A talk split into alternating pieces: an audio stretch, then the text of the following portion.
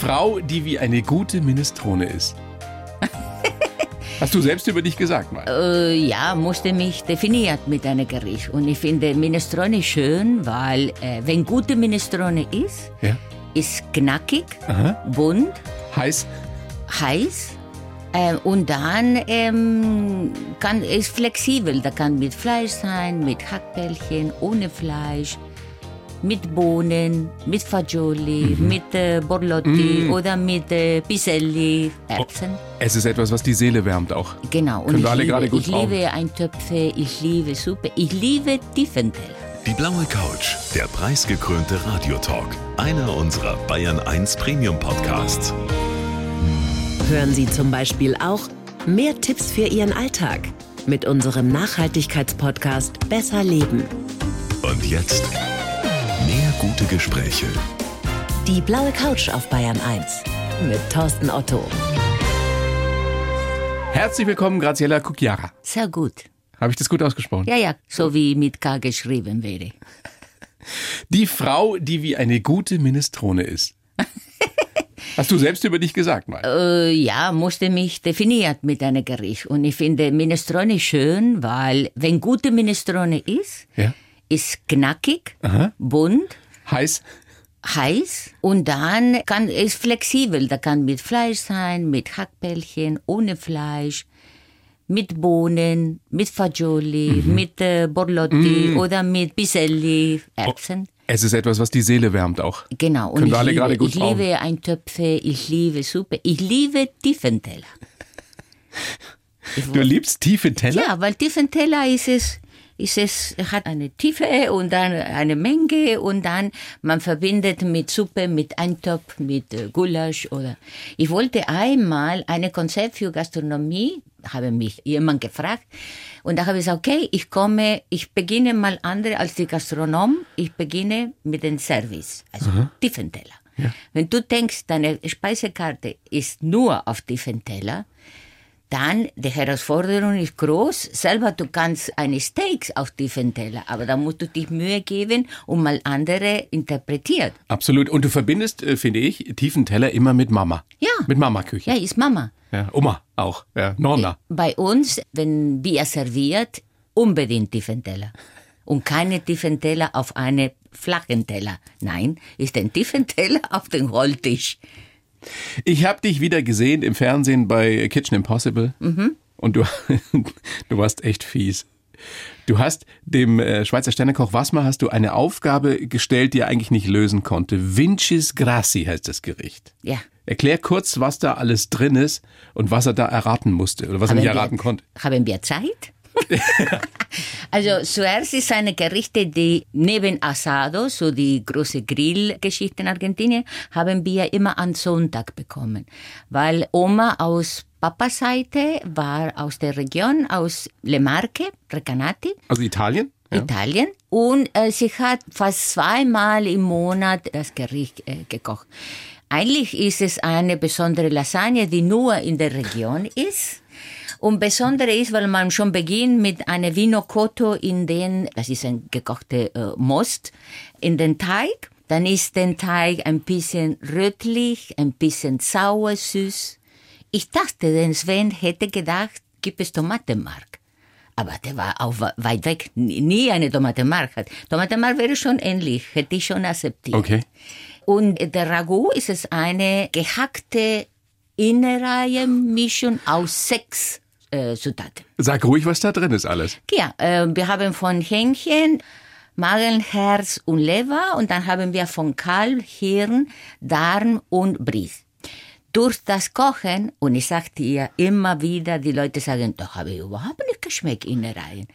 Weil durch das Kochen mit den genug Wein, da kommt Wein aus der Region, ein Verdicchio, und Tomatenmark, da gibt es den Umami und das lange Kochen, das könntest du sagen, ist es ein Ragout, eine Rindragout. Also wenn man Innereien nicht unbedingt schätzt, würde man es gar nicht merken, wenn man es nicht weiß. Nein, weil auf Sven hat damals, also bei den Kitchen Impossible hat interpretiert nur Leber. Und wenn du nur Leber hast, dann ist schon viel strenger, als wenn du Bries und Hirn machst und. Und dann ist es eine Béchamel auf Basis von Salbei und nicht Lorbeer. Sehr cremig muss sein. Und dann belegst du. Und was meine Oma immer gemacht hat, ist aus der Kapuziner die Kapern eingelegt in Essig.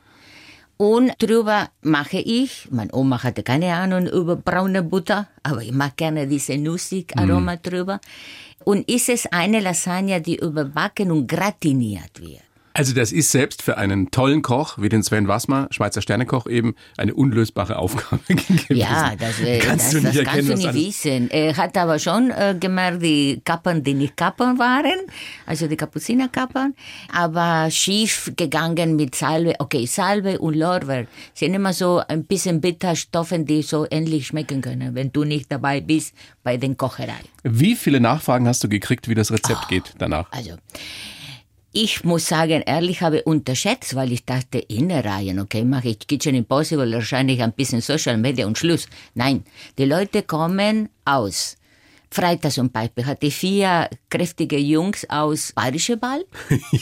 Samstag war Landshut, Augsburg und Karlsruhe. Die wollen alle dieses Vincisgrassi nachkochen. Genau, und ich sage, Leute, ich fühle mich schon wie Neuschwansteiner Schloss oder Sehenswerte. Irgendwann komme ich in den Kreis von den Chinesen oder Touristen, weil die kommen nur und das Gericht zum Essen. Und ich bin kein Restaurant, bedeutet... Du bist ein Alimentari jetzt, ja, also genau, ein Feinkostladen. To go. Ja, und du kriegst warme Gerichte auch da. Ja, aber die Deborah, die in meiner Küche ist, wieso bist du auf die Idee gekommen? Weil wir sind überfordert. Wir haben Bestellungszeit 3 Tage. Nimmst du, heute rufst du mich an, dann kriegst du deine Vincisgrassi in 3 Tagen. Da wäre Donnerstag, Freitag. Und ich stresse nicht meine Bio-Metzger, noch weniger mein Metzger, noch weniger meine Küche. Wir machen gemütlich, weil ich kann nicht sehen, 10 Liter Töpfe bei mir ankochen. Aber die Nachfrage ist so hoch. Ja, die Nachfrage ist so groß, aber den Aufwand ist auch so groß. Deswegen, alles akzeptiere einen Höhepreis und eine Wartezeit. Ja, aber auf was Besonderes. Besonderes muss man eben länger warten. Ja. So schaut das aus. Ich meine, du bist das beste Beispiel dafür, wie wichtig es ist, flexibel zu sein, improvisieren zu können. Du hast in diesen seltsamen Zeiten, in denen wir uns ja nun seit über 2 Jahren bewegen, zu Beginn der Pandemie einen italienischen Feinkostladen aufgemacht.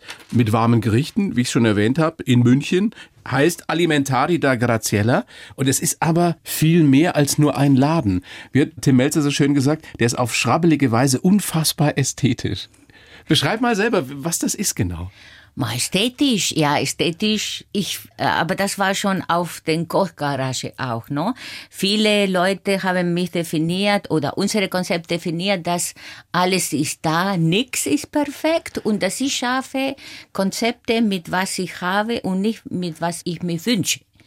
Also ich war nie reich, ich hatte nicht so viel Business-Erfolg, aber weil ich nicht wollte, ich wollte frei sein. Und mit Liebe und Leidenschaft alles machen, was du da tust. Was ich das gut kombiniere, ist zum Beispiel eine schöne italienische Cantucci-Verpackung mit einer Madonna daneben. Und dann dahinter ist der Ragout aus Napoli und im Hintergrund singt Adriano Celentano. Und immer, wenn die Leute kommen, natürlich Buongiorno. Ein Gesamtkunstwerk. Ja, aber das so ist, was die Leute brauchen. Die Leute brauchen in andere Situationen hinfliegen, hingehen, hinfahren. Es ist wie ein Kurzurlaub in gewisser Weise. Ja, ist es Urlaub. Ein Kurzurlaub in Italien. Und du baust ja auch im Hof, glaube ich, Kräuter an, du baust Tomaten an. Ja.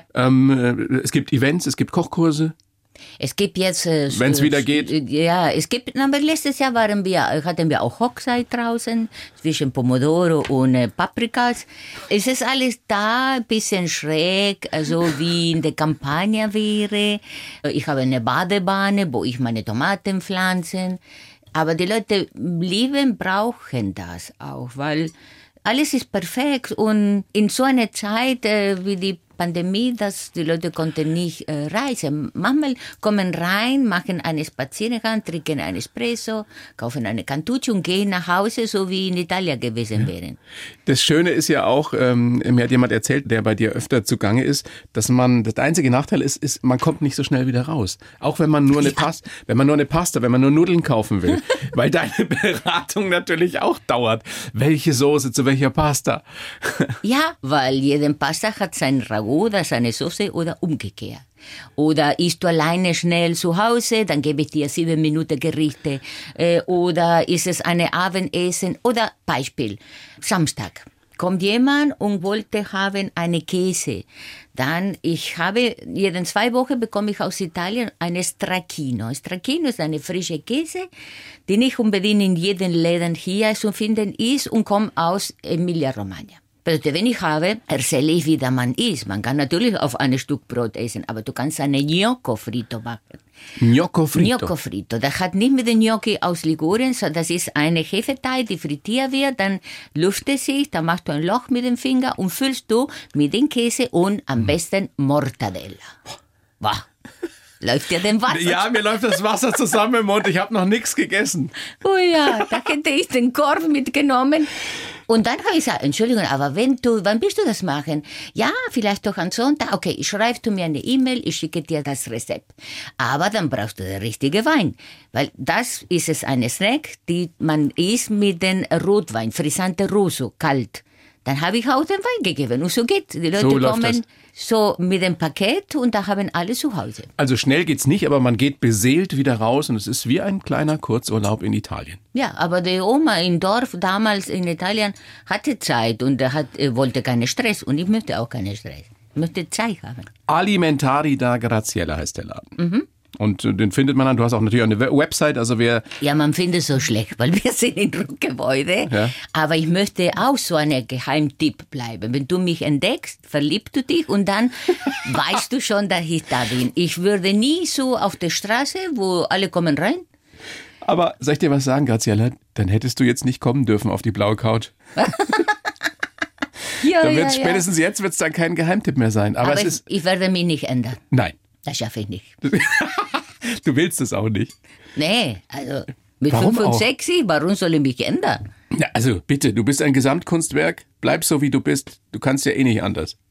Wir haben noch nicht eine Kasse. Also wir schreiben alles auf Zettel, geben wir den Zettel per Hand geschrieben und dann sagen wir, kontrollieren Sie zu Hause, ob ein guter Diät ist. Sie können aber zurückkommen. Und alle lachen doch und haben gesagt, tut uns leid, wir haben noch nicht Geld für ein Kassensystem und die Leute sagen, nein, bloß nicht. Bleibt ja so mit den Rechner, die immer früher gab es ja auch nur Zettel. Ja. Also warum nicht? Zettel. Natürlich muss ich immer die Umsatzsteuer mit 7, mit 19, das mache ich am Wochenende. Aber so in Laden finde ich, altmodisch ist das, was von mir erwartet, die Kunde. Sind denn deine Kunden bunt gemischt? Sind da jüngere, ältere, ganz alte, ganz junge dabei? Oder hast du eine spezielle Klientel? Nein, ich habe die Junge, die holt sich die Pasta und kocht in 7 Minuten. Dann gebe ich den Ragout fertig, den Parmigiano oder Caccioricotta und den Nudel. Aber dann habe ich bei dem Beispiel am Wochenende Leute, die interessiert sind an neue Gerichte. Nicht nur Ravioli zu machen oder nicht nur Nudeln und Bolognese. Es gibt viele Nudeln und viele Sauces und viele Geschichten zu erzählen. Also es ist auf jeden Fall ein Erlebnis, wenn man bei dir in den Laden geht, in die Alimentari da Graziella. Ich habe für dich jetzt natürlich, wie ich das für jeden Gast auf der blauen Couch tue, Graziella einen Lebenslauf geschrieben. Mhm. Den gebe ich dir. Du liest ihn bitte vor. Und sagst mir dann danach, ob das Quatsch ist oder ob das so passt. Bitteschön. Ich heiße Graziella Cucchiara, alle heiße Graziella Susanna Cucchiara. Susanna Tutapana heißt man. Und Kochen ist meine Leidenschaft. Gerade möchte ich möglichst viele Menschen die italienische Mama-Küche näher bringen. Ich bin sehr flexibel und wenn ich meinem Leben eine Tür zugeht, mache ich eben etwas Neues.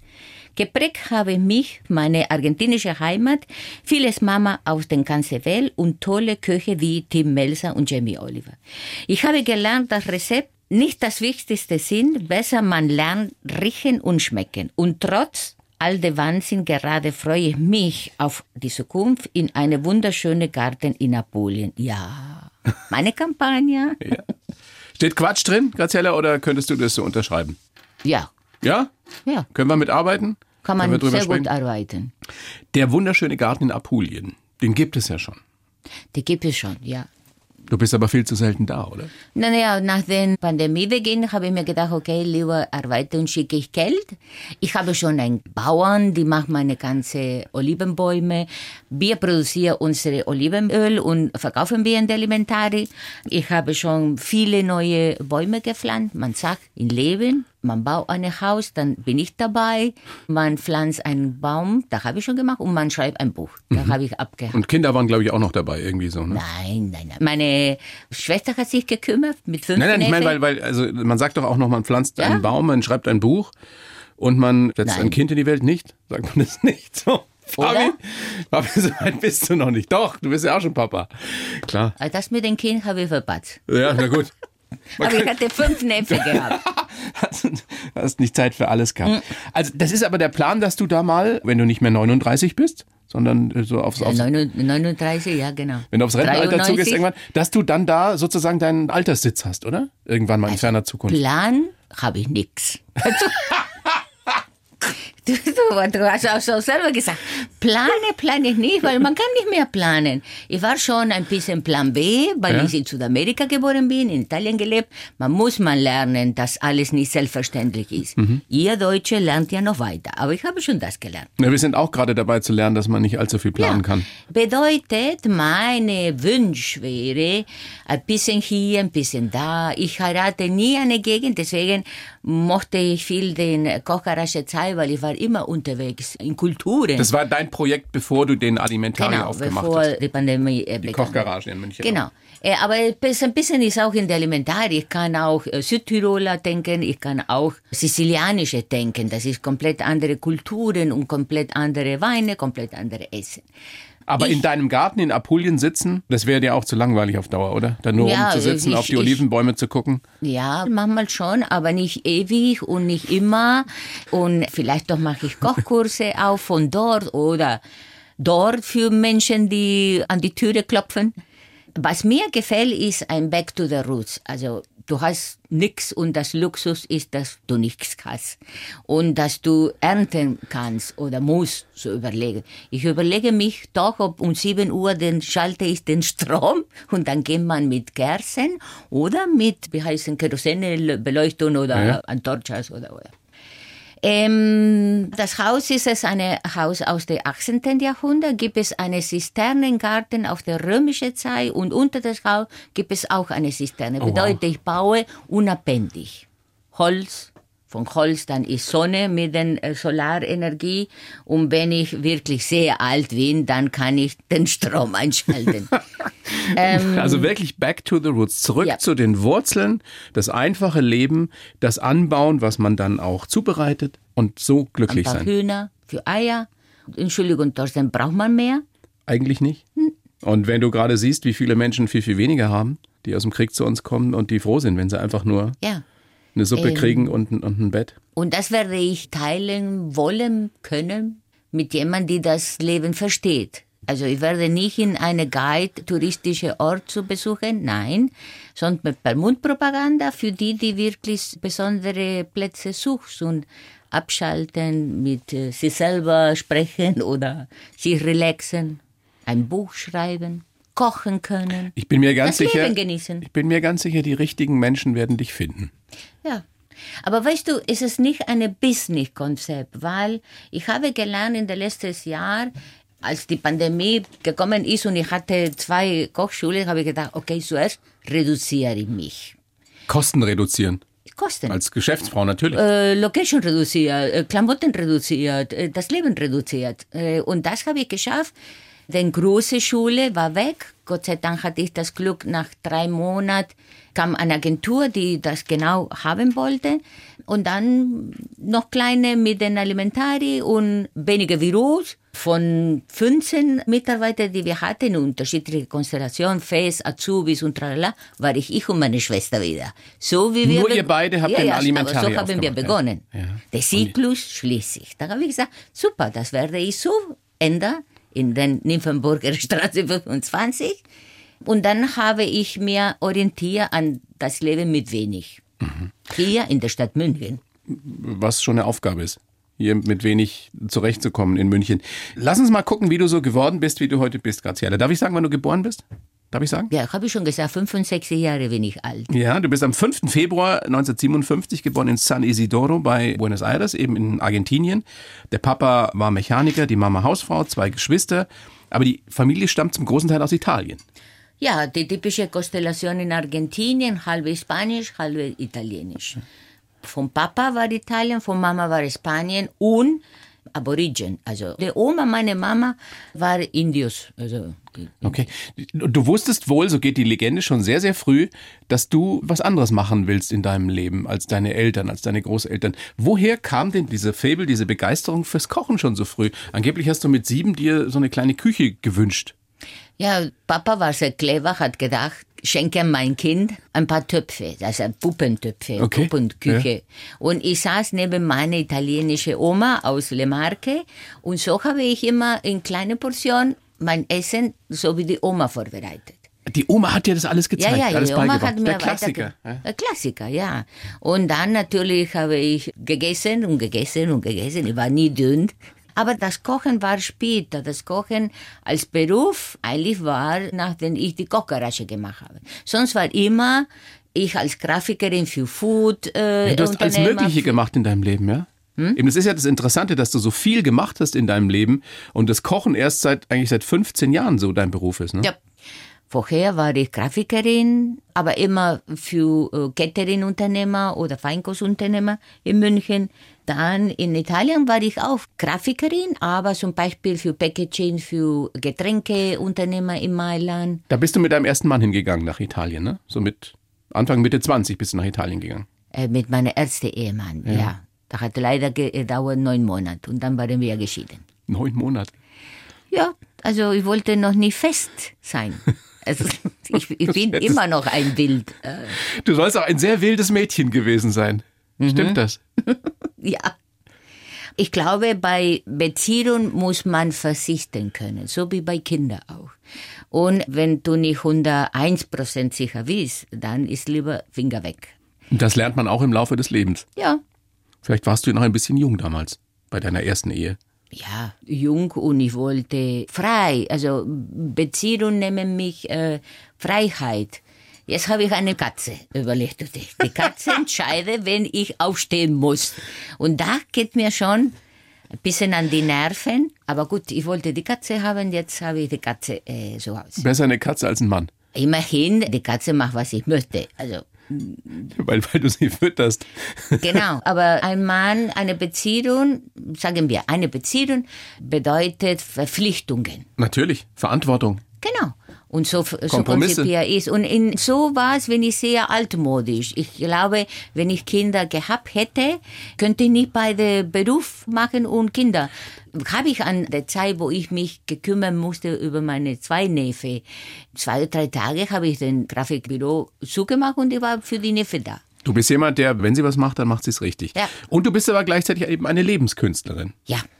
Hast du nie Existenzängste gehabt? Ich meine, es gab Zeiten, da hattest du nicht so viel. Du hast mir, glaube ich, in unserem letzten Gespräch mal erzählt, es gab auch Zeiten, wo du nur von Reis und Linsen gelebt hast. Mhm. Aber man lernt in Südamerika so, wir waren mittlere Klasse, wir waren nicht arme Leute, aber Engpässe waren auch. In Argentinien konnte mein Vater, war Selbstständiger, deswegen, ich erinnere mich einmal, dass wir kein Geld für neue Schuhe hatten. Das vergisst du nicht. Also da musst du leben und lernen, okay, dieses Jahr keine neuen Schuhe. Dieses Jahr keine neuen Schuhe. Genau. Und das für sowas, das leben wir heutzutage, viele neue Ideen. Aber ich war noch nie in der Presse, so wie diese 2 letzte Jahre Pandemie, weil alle denken, die Superwoman, weil ich immer an eine Idee komme, aber... Ich kann dir 1000 Beispiele geben, wenn uns etwas kaputt geht, das Licht von dem Backofen ist kaputt. Dann machen wir auf und schalten wir das Licht von dem iPhone und gucken wir, wie unsere Lasagne gratiniert ist oder nicht, weil jetzt muss ich mich sitzen, also die Lampe weg, die Lampe bestellen, Plan B, immer also Plan B. Du hast gelernt, sehr, sehr sparsam zu sein und kommst eben auch mit relativ wenig aus. Was ein großer Vorteil ist, weil man da nicht so viel Angst haben muss, dass man was verliert. Viele Leute, die viel haben, haben natürlich große Angst, es zu verlieren. Also ich verstehe, Angst zu haben, nur wenn man krank ist. Aber wenn du gesund bist, da kannst du vieles machen. Kannst du 1000 Arbeiten erledigen, kannst du dich bewegen, kannst du kreativ sein. Also ich möchte nur gesund bleiben. Ja, nun, du hast halt einfach auch dieses Vertrauen in dich selbst, dass du es schon immer hinkriegst. Du bist eben damals mit Mitte, Ende 20 dann auch nach Deutschland gekommen und viele Leute haben dich dann kennengelernt, als du bei The Taste warst. Mhm. Und da hat dich ja Tim Mälzer gecoacht. Hast du dich gleich mit ihm verstanden und wusstest du gleich, der Typ, der wird mich positiv beeinflussen? Also gecoacht, er sagt immer, dass ich renitent bin und ich bin coachunfähig. Wobei ich wollte ihn hören, aber ich bin schon charakterkräftiger. Ja. Und er wusste nicht, als ich vor der Kamera war, er wusste nicht, dass ich schon 2 Kochgarage hatte. Deswegen, nachdem er bei der Finale mich überrascht hat, hat er gesagt, mein Gott, deswegen wolltest du nicht kämpfen und gierig sein, weil ich wollte Spaß haben. Ich wollte erzählen vor der Kamera, was ich geschafft habe.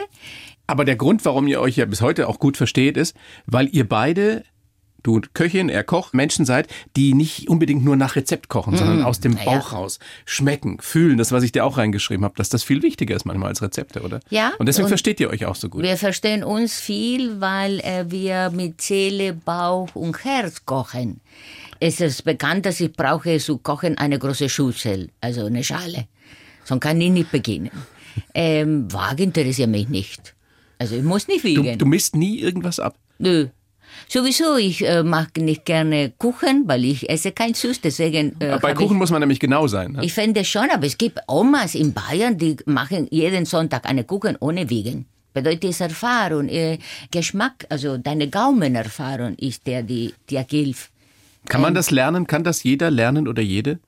Kann sich bei jedem, bei jeder der Geschmack entwickeln? Also, oder gibt es Leute, die halt ein Leben lang...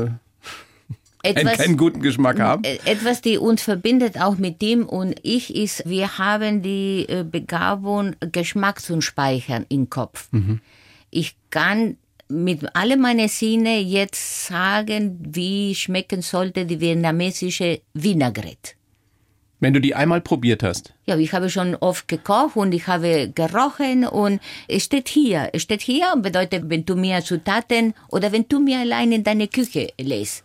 Wahrscheinlich hast du nicht die richtigen Zutaten, aber ich kann dir komponieren mit Säure, mit Süß, mit Schärfe eine Vinaigrette, die 99% so ähnlich ist wie die Vietnamese. Ja. Und Tim hat das Gleiche. Das ist das Prinzip ja von Kitchen Impossible. Ja, ist das Prinzip. Du musst ein Originalrezept nachkochen, ja, ohne zu wissen, was da drin ist. Du hast es nur einmal probiert und einmal gesehen. Deswegen, er liebt den Format. Und er liebt das, weil er die ganzen Sterneköche und Köchinnen fertig machen kann. Weil er schikanieren kann. Aber seid ihr Freunde? Seid ihr richtig befreundet? Doch, aber sind die Freunde, weißt du, ich mochte nie Freunde, die mich verpflichtend fühlen muss, immer anrufen. Mhm. Und er ist das Gleiche. Er überrascht mich immer. Entweder, weil es vor meiner Türe oder wenn anonym bei mir klingt, da weiß ich schon, kann er sein. Dann er ist am Telefon. Wenn ihr zusammen kocht, Graziella, wenn ihr zusammen kocht, was gibt's dann? Wir haben oft gekocht zusammen, als er bei mir sein Buch produziert hat. Dann Heimat. Ja, genau. Dann habe ich gesagt, ein bisschen mehr, ein bisschen weniger. Oder er kam in meine Kochewelle und hat gesagt, was kochst du heute? Zu Hause privat haben wir nicht gekocht, aber beruflich schon. Mhm. Oder bei The Taste. Da haben wir auch zusammen. Man dürfen mit dem Coach einmal kochen. Aber wie gesagt, wir sind Freunde, weil wenn wir uns unterstützen wollen oder hören wollen, dann eine ruft der andere oder schreibt der andere. Aber ich muss nicht ihn jeden Tag sehen. Ja, das ist auch okay. Ein anderer toller Koch, Jamie Oliver, der lustigerweise bei dir in der Kochgarage, also in dieser Location, die du hattest, bevor du jetzt den Alimentari hast, ist da aufgetaucht mit dem ganzen Team. Und was er natürlich nicht wissen konnte, er war dein großes Vorbild in gewisser Weise. Ja, immer vor Team war meine große Team. Das wird Tim gerne hören, dass Jamie Oliver dein Vorbild ist. Ja, und dann Tim immer schimpft, weil jetzt habe ich aber geändert.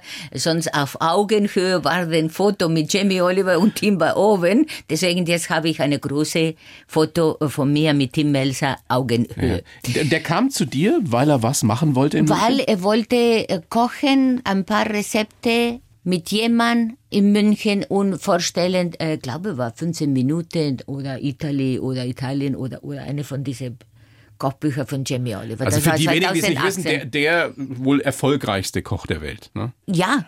Also nicht der Beste, aber der erfolgreichste. War mein Idol. Also für den Art, wie wir kochen oder wie ich koche, ist es immer meine Beste mit Team, sind meine Vorbilder beide. Weil man kocht unkompliziert. Was haben die denn gemeinsam, die beiden? Was macht die so besonders? Also das kennen Sie schon von London, haben bei Geraldo beide gekocht und gelernt. Bedeutet... Sie kennen die italienische Küche? Kennen die italienische Küche beide, lieben die italienische Küche und kochen die italienische Küche. Tim sagt ja immer, er wäre der beste Koch italienischer Küche außerhalb Italiens. Ja, wobei bei dem Podcast haben wir schon diskutiert über Ragout. Ja. Da hat schon wieder gesagt, du renitent. Aber das ist ja auch nur Spaß, oder? Ja, ja, ja. Dabei bist du die beste italienische Köchin außerhalb Italiens. Ja, aber ich bin bescheiden. Ich habe nicht große Klappe und ich sage, ich bin die beste Köchin der Welt. Warum nicht die argentinische Küche? Also ich esse Fleisch seltener in Europa, weil so gut wie meine Steaks in Asados in Argentinien finde ich nicht. Aber trotzdem, die ganze Kultur von Gemüse gibt es in Argentinien wenig. Und da haben mich viel gefragt, warum nicht oder warum jetzt nicht eine Lebensmittelladen mit argentinischer Zutaten. Mit tollem Fleisch, weil ich meine, nochmal, du hast ja beide Wurzeln, hast die italienischen und die argentinischen Wurzeln. Doch, aber fühle mich besser in eine Alimentari als in eine Almacén. Die Übersetzung wäre Almacén. Almacén. Ja. Das wäre was? Eine Alimentari in Argentinien. In Argentinien, wo es wahrscheinlich aber auch viel Fleisch gibt. Die sind ne? Diese Tante-Emma-Laden, wo du alles findest. Von frischem Brot bis den Salami und ein paar Karamellos, Bonbons. Und einen Kaffee kannst du trinken oder Gemüse kannst du kaufen. Es gibt immer am Land noch in Argentinien so ein Deck. Warum ist das argentinische Fleisch, also wenn du in Argentinien bist und dort eben essen gehst, warum ist das so viel besser, als es oft immer noch bei uns ist? Ich gebe viele Erklärungen. Zuerst muss ich sagen, dass die Zeit, also wo ich gegessen habe, so 40 Jahre her, war alles kulinarisch mal anders in Argentinien. Aus Argentinien hat sich geändert, leider. Und ich erinnere mich, die Parmesankäse, das mein Papa immer gekauft hat und es musste immer in dieser Alimentari sein, es musste immer die gleiche Marke. Und mein Papa hat immer fast in der Tasche immer ein Stück Käse, ein Stück Parmesan, weil alles sollte mit Käse drüber, geriebene Käse drüber garniert. Damals, die Kühe waren in frei, schlagt man jünger als hier und man schneidet das Fleisch mal andere. Und deswegen Stücke bekommst du in Europa nicht, zuerst, weil man kann nicht mit den Knochen exportiert. Und ich glaube, ist das Gleiche wie die Lambrusco. Lambrusco, du trinkst in Emilia-Romagna, schmeckt mal anders, wenn du ein Auto hier schleppst. Also man Essen hängt Kulturen, immer damit zusammen. Genau. Essen ist Momente, Menschen. Du kannst nicht haben. Du hast so viele unterschiedliche Menschen kennengelernt durch deine verschiedenen Jobs auf der ganzen Welt, eben als Köchin. Erkennst du Menschen am Inhalt ihres Kühlschranks? Also dir zeigt jemand seinen Kühlschrank, du guckst rein und du hast eine Idee, wie der oder wie die ist? Ja, weil guck mal, machst du auf jeden Tasche bei Frauen, du weißt es, ob die schminken sich, ist Businessfrau, haben 3 Handy und. Welche Parfum tragen und nutzen. Das gleiche ist bei den Kühlschrank. Also, ich hatte einmal, weil der erste Kochgarage, der erste und einzige Kochbuch in meinem Leben, war für die Kochgarage gemacht und vorher war die Idee, okay, Kühlschrank auf, gib es Zutaten, ich sagte ja mit dem, machst du diese Kultur, mit dem und die gleiche Zutaten machst du die andere Kultur. Aber ich musste wissen, ob es funktioniert hat und deswegen habe ich in Skype damals, gab noch nicht WhatsApp, ja. Skype, ein paar Kühlschränke, also die Kühlschränke, meine Neffe war eine trockene Karotten, da kann ich dir zeigen, das Foto war so wie Kunstwerk, Solo, Grafiker, Künstler, typisch eine Karotte, trocknete, noch nie frisch. Weil der nie kocht, der geht nur essen. Nein, ja genau. Oder alles to go. Dann, als Gegenteil, meine Freundin Elfriede aus Österreich, die macht ja die beste Quark-Soufflés, die gibt's. Ja, das war voll von Zutaten, Lebensmittel aus Milch und Fleisch und Gemüse. Dann weißt du schon, sie liebt Kochen. Schon könnte ich dir sagen, von der äußeren Seite des Kühlschranks, ob du eine retro-italienische Hersteller hast, wie der drinnen die Inhalte im Kühlschrank sein kann und wie du bist. Oder hast du einen lackierten Schwarzkühlschrank und in eine weiß-schwarze Küche. Normalerweise kocht man nicht viel. Wie sieht der Inhalt eines Kühlschranks aus von jemandem, der eine weiß-schwarze Küche hat? Was ist da drin? Also ich stelle mir vor, der das macht, ist eine Designer. Koch nicht so viel, weil sonst macht schmutzig die Designerküche. Es muss viel Edelstahlplatte sein. Und drinnen kann ich mir schon vorstellen, entweder hat er teure Steaks, weil es repräsentativ. Teurer Wein. Minimal, also und alles eingerichtet oder verteilt in Kästchen. Sehr ordentlich. Die von meiner Freundin war alles, einfach so alles. Meine, willst du wissen, wie meine Kühlschrank heute ist? Ja. Zuerst habe ich geerbt die Kühlschrank von meinem Neffe mit den getrockneten Karotten, weil sie ist der einzige in dem Planet Ex-Kochgarage und jetzt Alimentari, die alt ist. Das ist entweder eine alte Porsche oder eine alte Linde-Kühlschrank. Schöne, helle Gelb von draußen. Und drinnen ist es immer altmodisch mit der alten Temperaturregel. Ich habe heute Joghurt, glutenfrei Bio-Brot, Kresse, ein Fischfilet, die werde ich heute an der Grillpfanne machen.